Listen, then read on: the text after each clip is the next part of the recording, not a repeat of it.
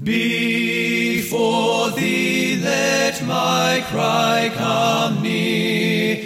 O Lord, true to thy word, teach me. Before We are thankful that you are able to join us today as Pastor Mark Robinette preaches another sermon at Foundation Church here in Mount Sterling, Ohio. If this message is an encouragement to you, and we pray that it will be, please consider taking the time to go to www.foundationfellowshipchurch.org and let us know. Thank you, and may the Lord richly bless you through His Word. let my lips thy praise confess.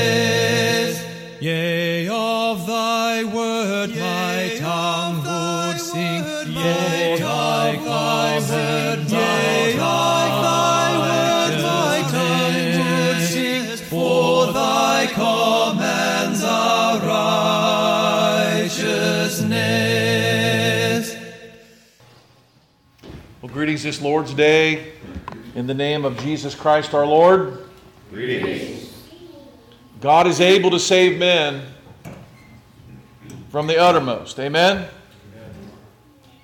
His arm is not weak, His mercy does not ever fall short. The Bible tells us it's new every morning. The weakness of men does not impede His will. God will have all of His holy will. Amen? Jesus said that he would build his church and he would make sure that there were building blocks for this building. It's not a matter of will there be a church, it's a matter of who will be part of the church. The gates of hell shall not prevail against the church of the living God. Amen. David saying of God's mercies that make this possible for the likes of you and me. Hear the word of the Lord from Psalm 86 as God calls his people to worship today. Bow down thine ear, David wrote. O Lord, hear me, for I am poor and needy. Preserve my soul, for I am holy. O thou, my God, save thy servant that trust in thee. Be merciful to me, O Lord, for I cry unto thee daily. Rejoice the soul of thy servant, for unto thee, O Lord, do I lift up my soul. For thou, Lord, art good and ready to forgive, plenteous in mercy unto all that call upon thee. Give ear, O Lord, unto my prayer, and attend to the voice of my supplications. In the day of my trouble I will call upon thee, for thou wilt answer me.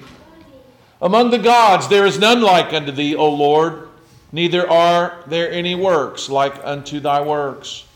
All nations whom thou hast made shall come and worship before thee, O Lord, and shall glorify thy name. For thou art great and dost wondrous things, and thou art God alone.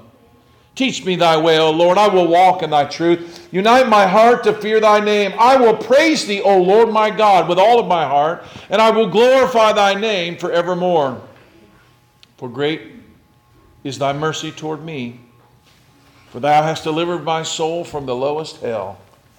O God, the proud are risen against me, and the assemblies of violent men have sought after my soul, and have not set thee before them. But thou, O Lord, art a God full of compassion, gracious, long suffering, and plenteous in mercy. O turn unto me, O God. Turn unto me and give thy strength unto thy servant, and save the son of thine handmaiden. Show me a token for good, that they which hate me may see it and be ashamed, because thou, Lord, hast hope in me and comforted me. Let us pray. Lord, we're so glad that you have given us yet another day to gather together as your people. We're excited that little William Everett Narwhal will come to the waters of baptism today. Lord, that you will put your sign and seal upon him as your child. Lord, by faith we believe that you have already done these things in his heart with a circumcision not made with hands. Lord, as this happens today, may we realize that we are all babes come to you, ignorant, powerless, and longing for your strength, Lord, and your wisdom. Feed us from heaven, for we hunger and thirst after righteousness, Lord. Change us as we come together today as your people. Change us that we might be more like you. In Christ's name we pray. And all the church said, Amen. Praise Father, Son, and Holy Ghost. Amen.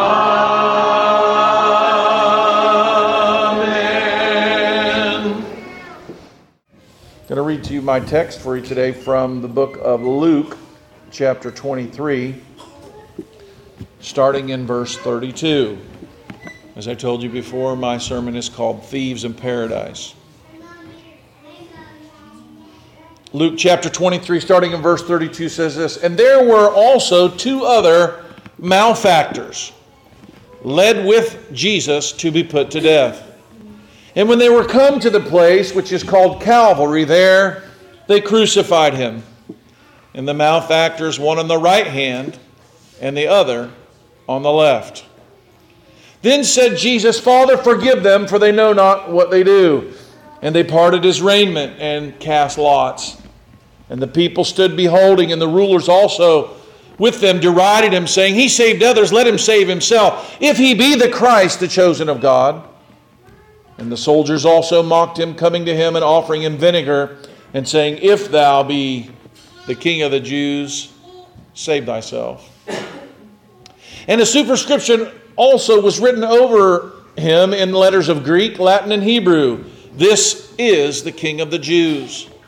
And one of the malefactors which were hanged railed on him, saying, If thou be the Christ, save thyself and us. But the other answering rebuked him, saying, Dost not thou fear God, seeing that thou art in the same condemnation? And we indeed justly, for we receive the due reward of our deeds, but this man hath done nothing amiss. And he said unto Jesus, Lord, remember me when thou comest into thy kingdom. And Jesus said to him, Verily I say unto thee, today thou shalt be with me in paradise. Let us pray. Oh Lord God, we come to your word every week and we come longing not to hear something interesting or novel, but we come because we want to hear you. We want you to speak to us, we want you to touch our hearts. Lord, I pray that you would light up your word, that you would illuminate it, that we might understand it, that we might see something that you would speak to our church right now, here today, something that would change us something that would draw us nearer to you, Lord, something that would make us long to be indeed with you in paradise. In Christ's name we pray. And all the church said, Amen. You may be seated. The story of the two thieves crucified on either side of Jesus is yet another of the many narratives recorded by all four gospel writers, and it is so full of beauty in truth. My sermon, as I said, called Thieves in Paradise. Note the plural thieves. Everybody say thieves. That little S on the end, thieves. For there are indeed thieves in paradise this very day, and we here will join them and add to their number when we too pass through the gates of pearl. Amen. As we heard today in our New Testament reading from 1 Corinthians chapter 6, verses 9 through 11, Paul reminded the Corinthians that the unrighteous shall not inherit the kingdom of God, right? That's the bad news. Know ye not that the unrighteous shall not inherit the kingdom of God? Be not deceived, neither fornicators, nor idolaters, nor adulterers, nor effeminate, nor abusers of themselves with mankind, nor thieves nor covetous, nor drunkards, nor revilers, nor extortioners shall inherit the kingdom of God. And such were some of you. That's more bad news, isn't it, Becky? That's bad news. People like that can't go to heaven on their own. That's bad. All of us, no doubt, fit under one of the above categories, and if it we're not sure that maybe multiple of them, but note the word Paul used here were. Everybody say were. Such were some of you. he continued with some very, very good news for us today that you are washed, you are sanctified, you're made holy, you are justified in the name of the Lord Jesus and by the Spirit of our God. Thieves though we be, we will be thieves in paradise one day. That's some good news. I hope it fills your heart with gladness today to know that whatever the world labels you, what either what even you label yourself, that in the end, what the label that God places upon your life will be the one that matters when you come before Him. Amen. By God's grace, this thief will join all the other thieves. This one right here in paradise. I would assert among the other things that I will assert today that it was by no mere chance that Jesus was crucified with two men. Two equally guilty men, two equally unjust men, two men who not only sinned throughout their lives, and they were paying justly for their crimes that day on Golgotha's hill, but two men who both reviled the Lord of glory, even as he hung on the cross. I can think of fewer bad things that a man can do, but the Lord of glory, the Son of God, hanging on the cross there to save the world. And this man was guilty of going, Yeah, you think you're somebody, but you're not. Why don't you save us if you can if you think you can? You're not who you say you are. This man that Jesus saved that day, he did that too because he started off his time on the cross unregenerate, faithless, and ungodly. But something happened to that man that day that has happened to every one of us and may happen to lots of people we know in our lifetime. Matthew, Mark, Luke, and John, all four tell us about these malefactors, but Luke tells us the most. Matthew and Mark both tell us the nature of their crimes when they are called thieves. The Greek word used here by the gospel writers carries a little bit more weight to it than thief. When I think of the word thief, Tim, I think of a, a pickpocket or, or maybe a shoplifter or someone that, you know, is a little sneaky and might take this or that. We've got a few thieves in my house.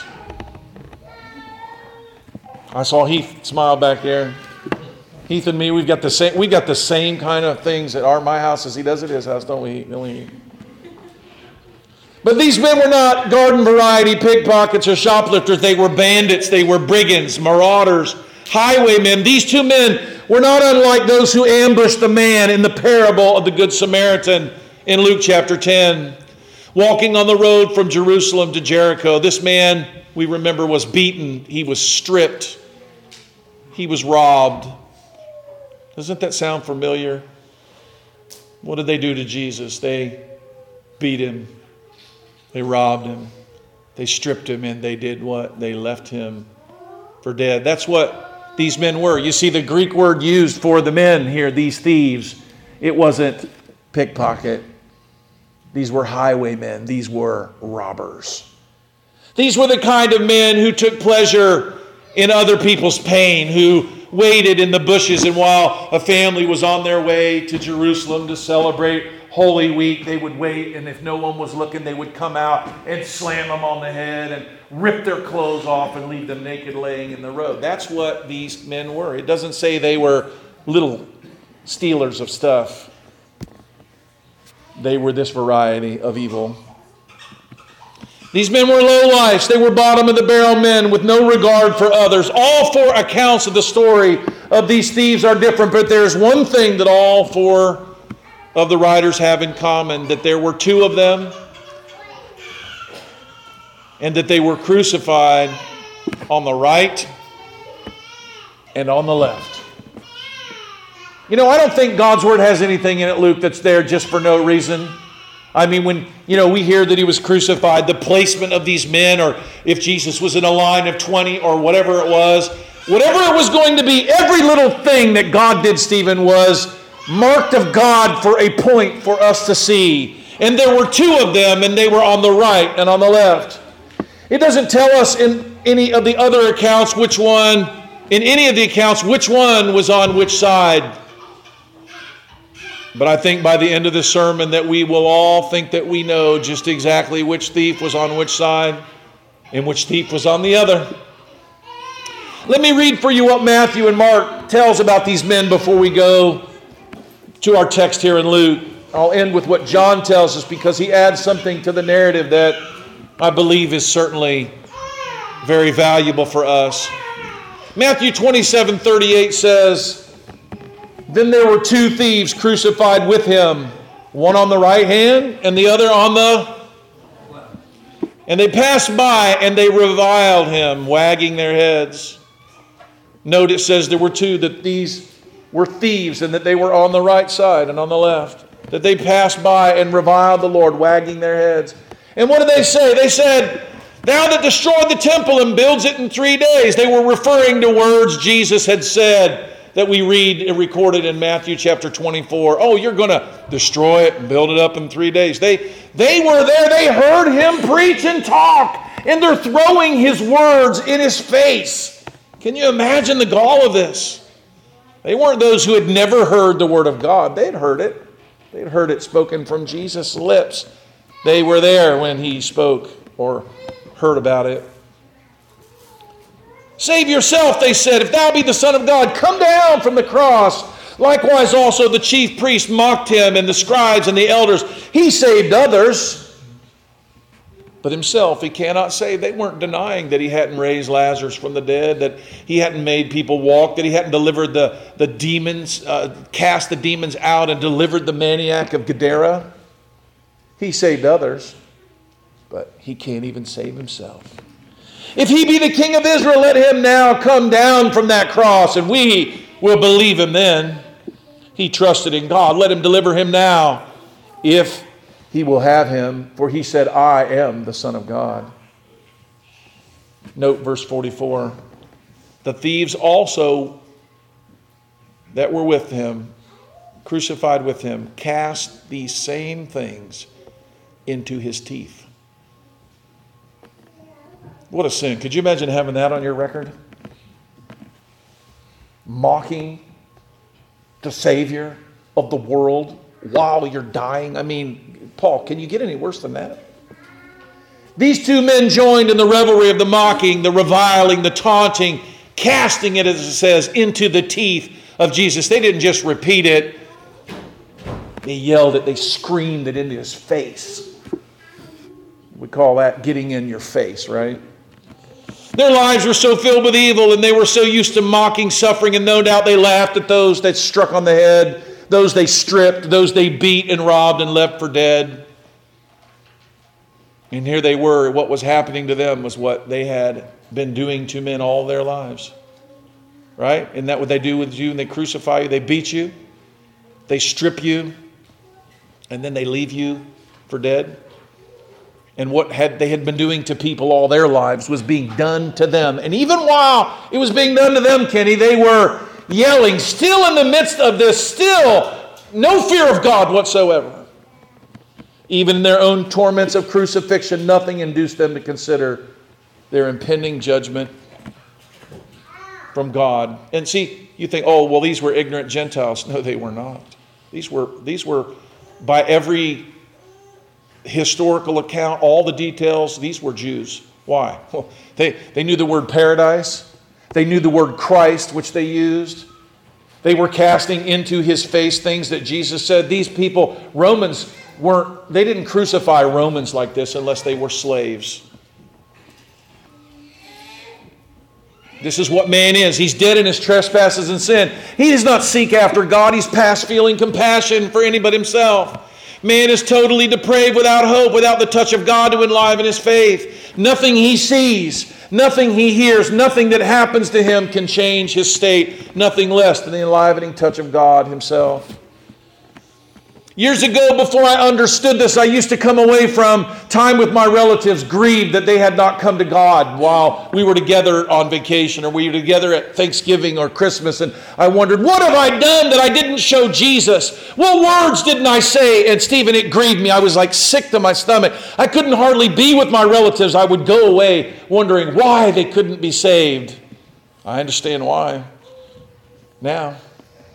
Not that I still don't want to tell them the truth, but I don't expect that. I don't feel that, you know, somehow I'm going to make this happen. And God reminded me this one time. He said, You know, Jesus was on the cross. He died the perfect death. He said the perfect words. He reacted in the perfect way. He had the perfect responses, and he did all of this. And yet, the people looking on did not come to him. In fact, there were two closer to him than anyone on earth. And, and the man that was so close that watched his every facial expression, who saw his perfect death, who saw his perfect response, who heard his perfect words, refused to know God. It kind of takes the pressure off of your perfection. Mark chapter 16, verse 27 says these very simple words. This is all that Mark records. And with him they crucified two thieves, the one on the right hand and the other on the left. At a bare minimum, we still get that there were two, that they were low down bandit. Robert said that he was crucified in the middle of them and that each one was on his right or left. Now let's go to Luke chapter 23. Verse 32 there were two other malefactors led with him to be put to death. The word malefactor here in Luke is consistent with the word used by Matthew and Mark, but it's more general. It is a term for a criminal, but it is a term for a bad criminal, a nasty, recalcitrant, low down person. Someone who no doubt may have been guilty of many things that you would never find out about. Verse 33 When they came to the place which is called Calvary, there they crucified him, and the malefactors, one on the right hand and the other on the left. Can you see this consistent theme at every one of them? You know, God has in His Word in Matthew, He has in His Word in Mark, He has in His Word in Luke, and you'll see later in John that there's one on the right and there's one on the left. Are you starting to see something that God is trying to show us?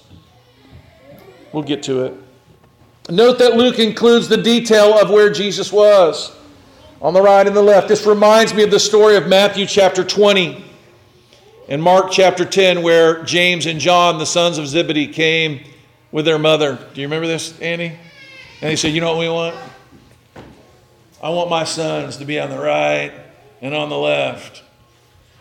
And one, one says the boy said it, the other says the mother said it. Obviously, they were come. These mama's boys were bringing their mom, and they wanted to make sure they could be on the right and the left. And Jesus said, Oh. And they said, We want to be, when you come into your kingdom, when you're the king of the Jews, when you're the king of Israel, I want to be right, on your right and on your left. And Jesus said, Oh, I don't think you know what you're asking. But indeed, you will suffer. But as, but as far as who goes on my right and my left, that is not mine to give. You know, Jesus, when he came into his kingdom here, King of the Jews, written over his head, there was a man on the right and a man on the left, and it wasn't James and John.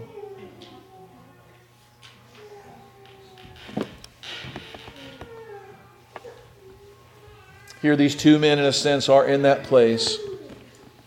The inscription, King of the Jews, placed over Jesus' head.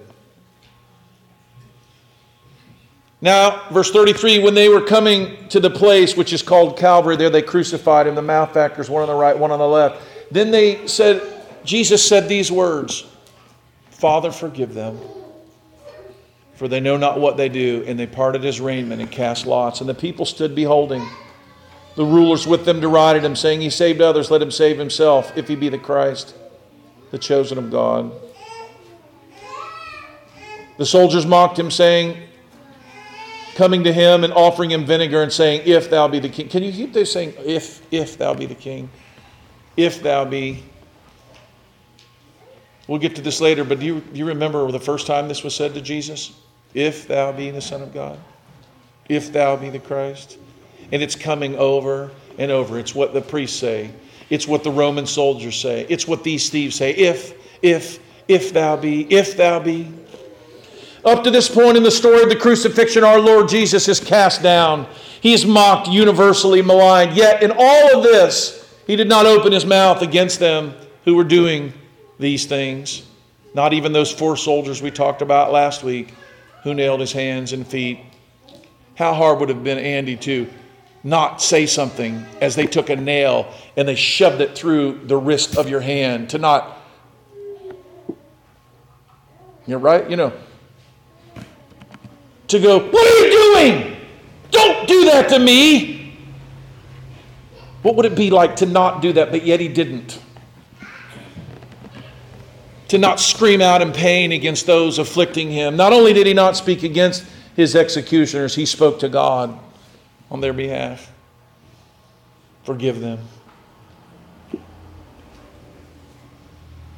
Yet, in these moments when the light of the truth and the power shone brightest, still the guilty man hanging on the cross next to him continued to rail against him. Verse 39 One of the malefactors which was hanged railed on him, saying, If thou be Christ. This wasn't the first time Jesus had heard these words when he began his public ministry.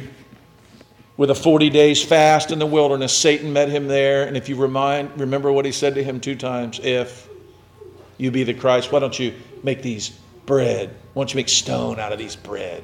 if thou be the Christ. Why don't you throw yourself down off of the top of the temple here and God will save you, right?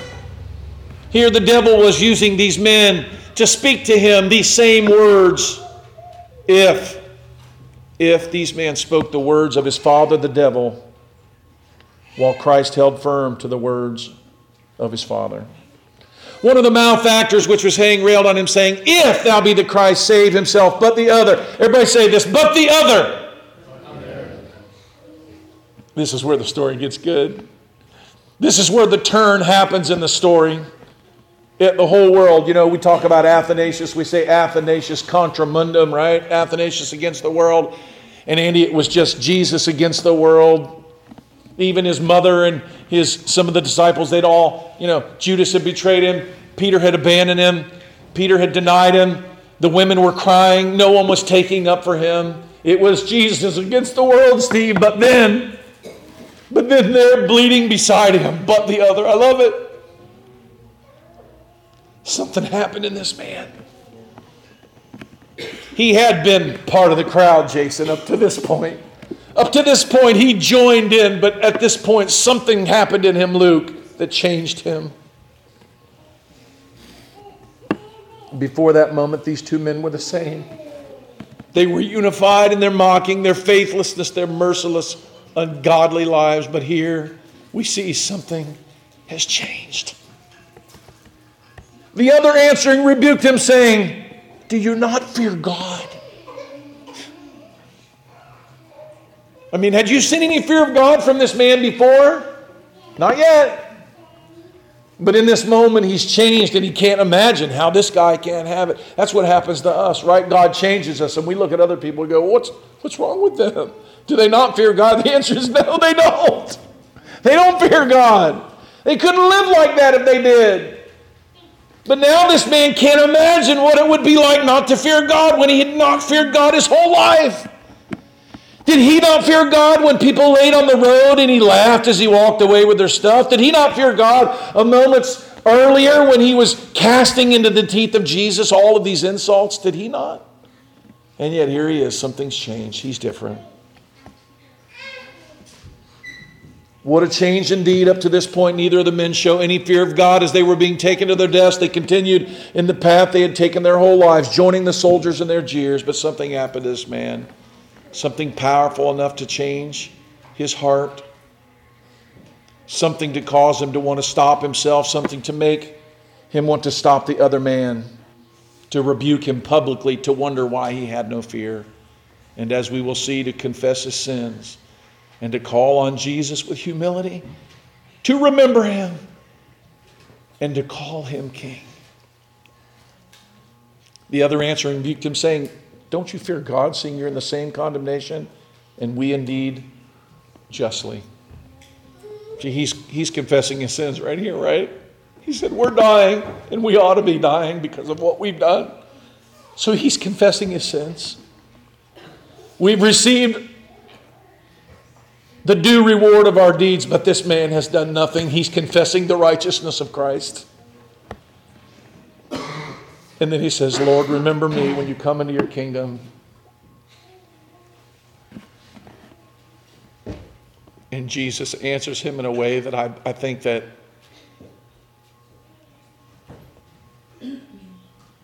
it ought to just blow our minds. Today, you'll be with me in paradise. What a remarkable event! What an incredible twist! What an unexpected turn in the story! Moments earlier, we have seen this man paired with his fellow bandit, a base robber worthy of death in this life, and in the next for his repugnant deeds, casting insults. Now we see this dead man of sin resurrect before our eyes. He comes to the defense of Christ, warns the sinner, confesses his faith, prays for mercy, and receives an invitation by Christ on that day to join him in paradise. I mean, who gets saved and goes to heaven the same day? what a great thing. Today, oh, what a vision our Lord set before us in the story of these two men. What disparity yet clearness of doctrine. Man is dead in his trespasses and sin, but by God's grace, he can be quickened by God. Once children of the, our father, the devil, once pushed in the wind of our destiny by the prince of the power of the air, now seated in heavenly places in Christ Jesus. What happened here on this day is no different than what happens in every man. In one sense, yet can never happen to another like this. These two men crucified on the right and on the left of Jesus, unnamed that day, one of them will walk and talk with you and I in heaven, and we will learn his name. Amen. Now, who were these men? These men were most likely Jews, as I told you before, ter- familiar with the terminology of the Bible. These men, we have no idea how old they were, what kind of lives they had been keeping. Some one commentator suggested that when he was trying to answer the question of whether people can be saved who are baptized or not, said, I bet he was baptized by John because many of the Jews went out into the wilderness and were baptized, and he lived in the area, and so maybe he that's how he got to go to heaven because he got baptized by them. I think that's a little stretch. What do you think? I doubt that this was one of John's disciples. I think the Bible would have been clear had he done that. They knew they were guilty and they were about to die. Yet, in the midst of this long, drawn out torture, this execution, which ended up literally to be a mercy, you know, this was something, Andy, that kind of struck me. You know, if they had been killed by hanging or by a blow of a sword instantly, they would have had no opportunity. Their time would have been expired. But yet, here, the very torture of crucifixion is the mercy of God for this man because it gives him a few more minutes. And in the midst of these sufferings, God changed his life and saved him.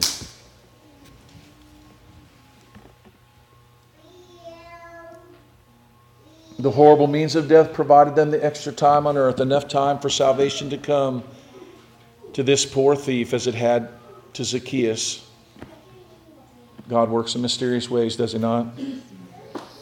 I believe this is a story of God's unsearchable mercy, a story of His saving power, a story that teaches us that God saves men in any circumstance, at any time, regardless of how evil they have been their entire lives. No situation too desperate, no time too late, no favorable conditions are needed. It is God from beginning to end, and nothing is too hard for God.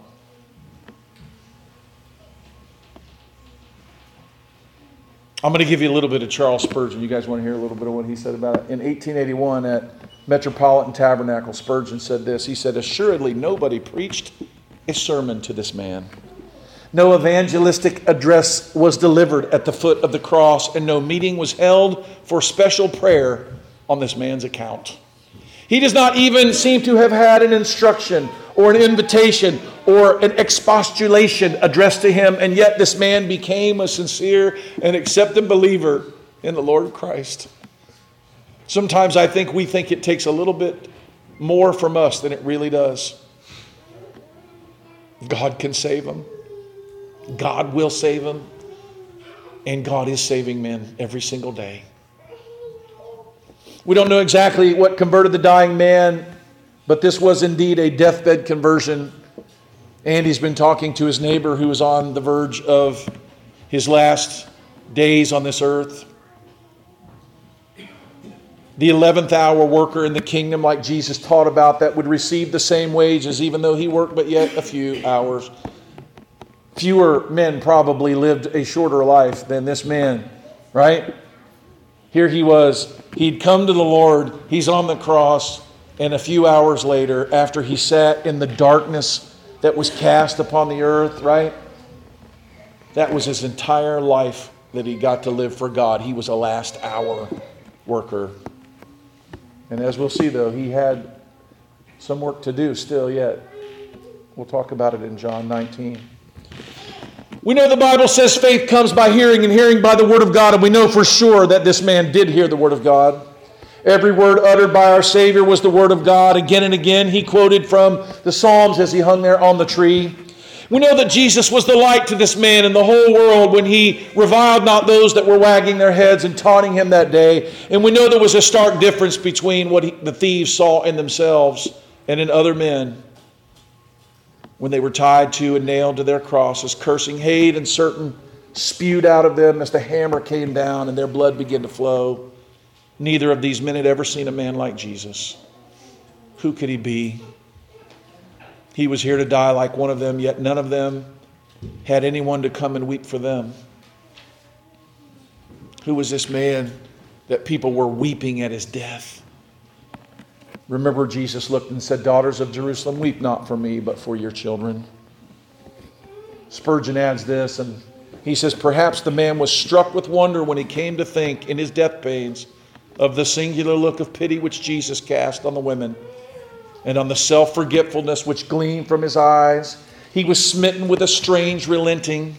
It was as if an angel had crossed his path and opened his eyes to a new world, to a new form of manhood, the likes of which he had never seen. Oh, people of God, would it be if people saw our lives like this and turned to Him for salvation? There's a reason for holy living right here if there's never been another. Folks, if the reason for our holy living was this, I think our holy living wouldn't be wouldn't turn to our own pride. Amen. But if we longed for the people to really to see Jesus so that they might come to him, that'd be a good reason to live holy. Amen. As this man must have thought, who could he be? What must he be? I pray they look on us as we carry our crosses. And the world asks the same question who could they be? Surely that march along the road to Golgotha's hill was the first part of the sermon which God preached to both of these thieves that day, but it was only heard by one of them. Spurgeon said it this way it was preached to many others who did not regard its teaching, but upon this man and by God's special grace, it had a softening effect. When he came to think of it and consider it, was it not likely the convincing means of grace when he saw the Savior surrounded by the Roman soldiery when he saw the executioners bring forth the hammers and the nails and lay them down upon his back and drive the nails into his hands and crucified this criminal, wasn't he startled and astonished as he heard him say, Father, forgive them, for they know not what they do? This week, as I was reading about this and listening to Jesus, it, it caused me to recoil from some of the imprecatory prayers that we utter because I don't remember Jesus uttering any such prayers like this. That was a petition, Spurgeon said, like which we have never heard or even dreamed of. From whose lips could it come but from the lips of a divine being? Such a loving and forgiving, godlike prayer proved him to be the Messiah. Who else had ever prayed this way? Spurgeon said, David and the kings of Israel certainly never prayed like this in all honesty and heartiness, they imprecated the wrath of God upon all their enemies when Jesus said to love them, to do good to them, to forgive them, and to pray for them, not that God would kill them, but that He would save them. Elijah himself would not have prayed in that fashion. Rather, he would have called down fire from heaven on the centurion and his company. What Jesus was doing that way was a new and strange sound, and I don't suppose that this man appreciated it to the full, but I can well believe that it deeply impressed him and made him feel that his fellow sufferer, that there was a great mystery of godliness about him. When his cross was lifted up and the thief hanging on the cross looked around, I suppose he could see that inscription written above his head Jesus of Nazareth, King of the Jews. If so, then that writing was his little Bible that day, his little New Testament Spurgeon wrote. And he interpreted it by what he had already known from the Old Testament.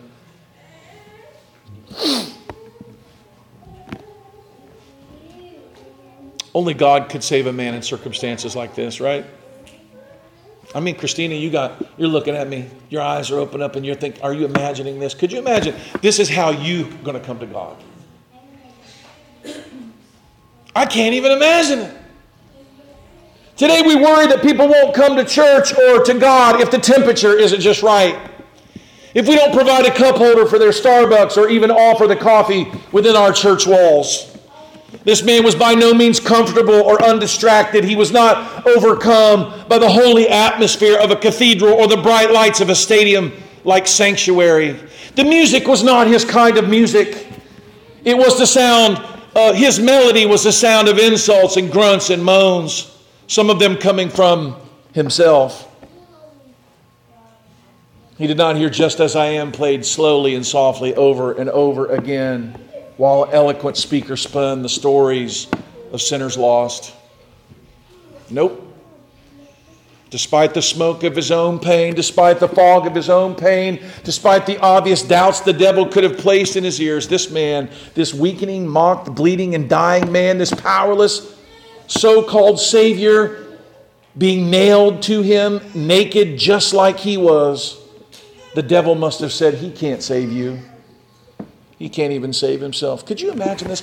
You have to have faith in Jesus, and Jesus is bleeding and dying next to you. It'd be a little hard to believe in him as the Savior, would it not?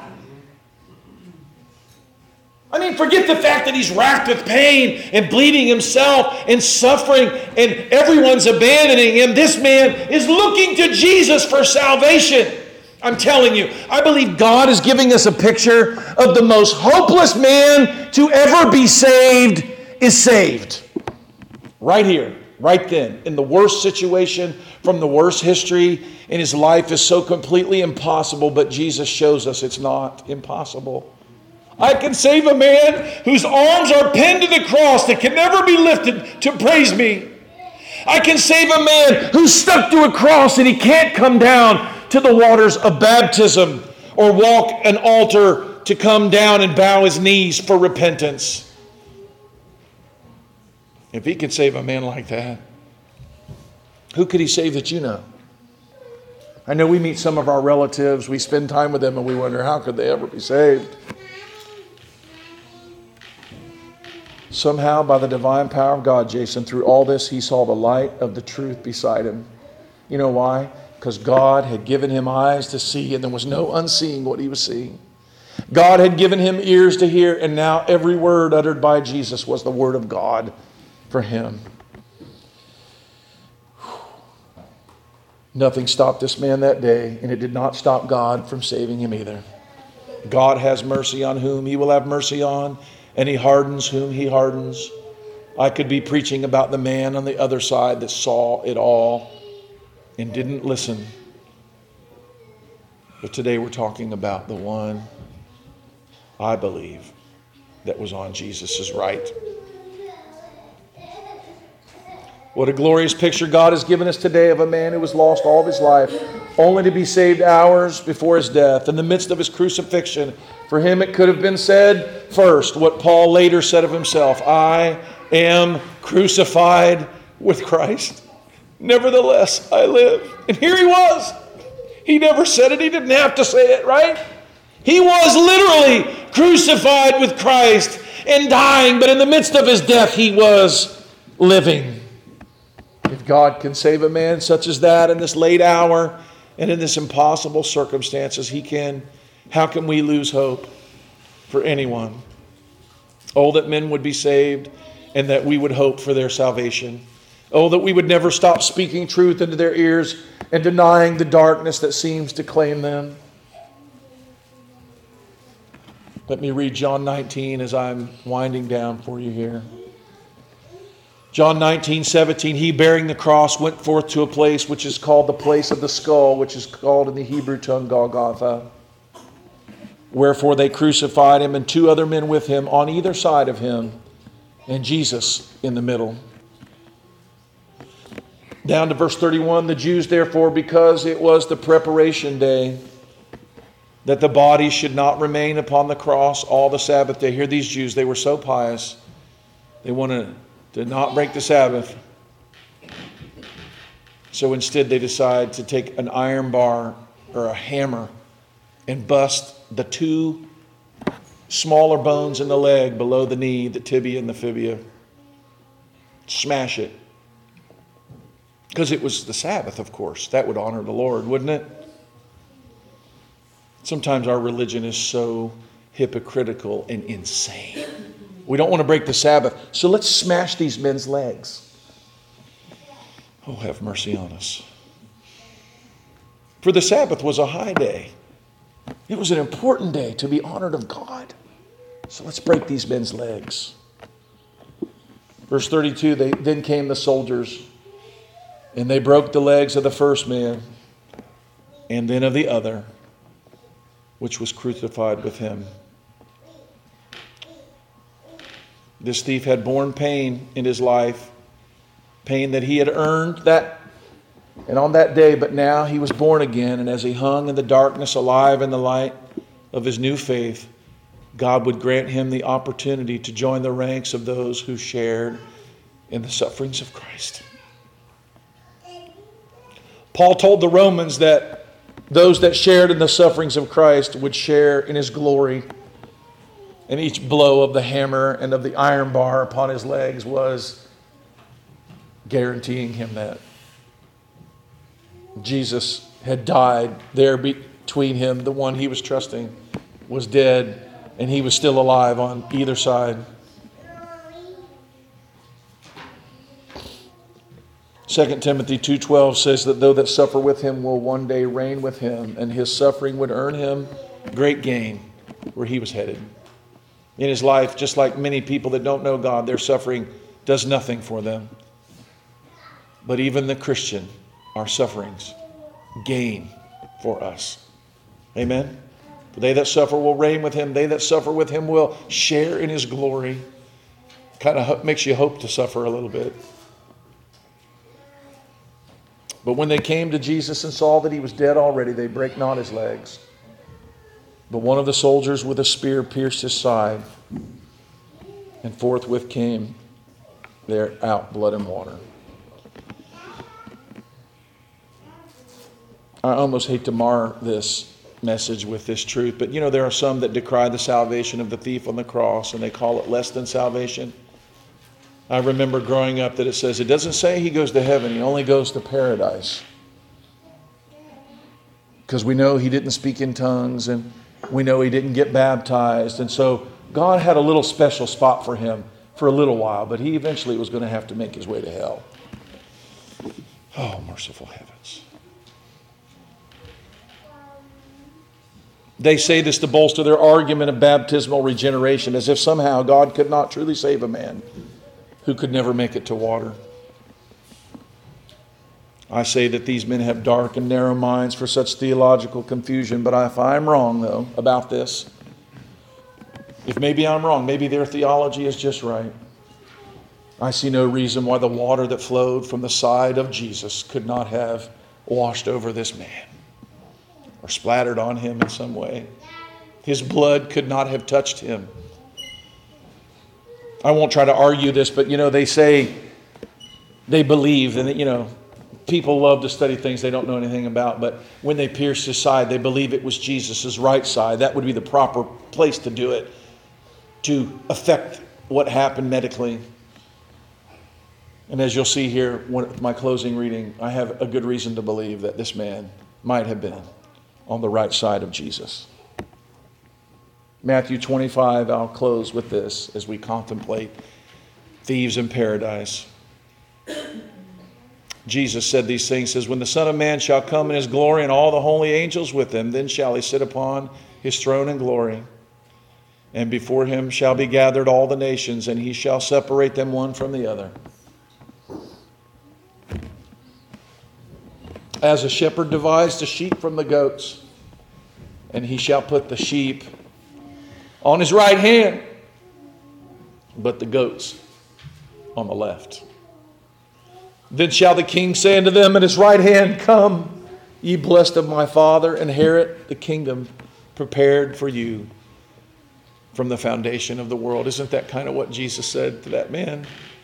Come, he says, today you'll be with me in paradise. Let us pray. Lord, you know, even as we pray, that man is with you now in heaven, probably listening to my sermon. If he can do that, I don't know how all of it works, but I know you can hear it. Lord, you can also see the great longing in my heart to be in paradise with you and with him. And the great joy I have to know that sinners are going to be there. That nothing can separate us from the love of God. Not height, nor depth, not angels, not principalities, not powers, not things in the past or things to come. Nothing shall be able to separate us from the love of God. Lord, I believe that you have saved me and that you will keep me. And for this I rejoice today. And I long to live a life that shows the light of your gospel to men. I long to speak words that would cause faith to spring forth in others, O oh God.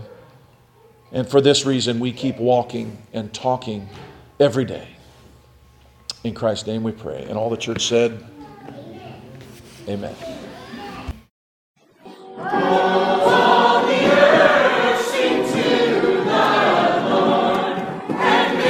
Hello, this is Pastor Mark Robinette of Foundation Church. Thank you for taking the opportunity to listen to our audio sermons. We would love to hear from you if you have any comments, questions, or just to let us know how they served you. Go to our website, www.foundationfellowshipchurch.org, and send us a note.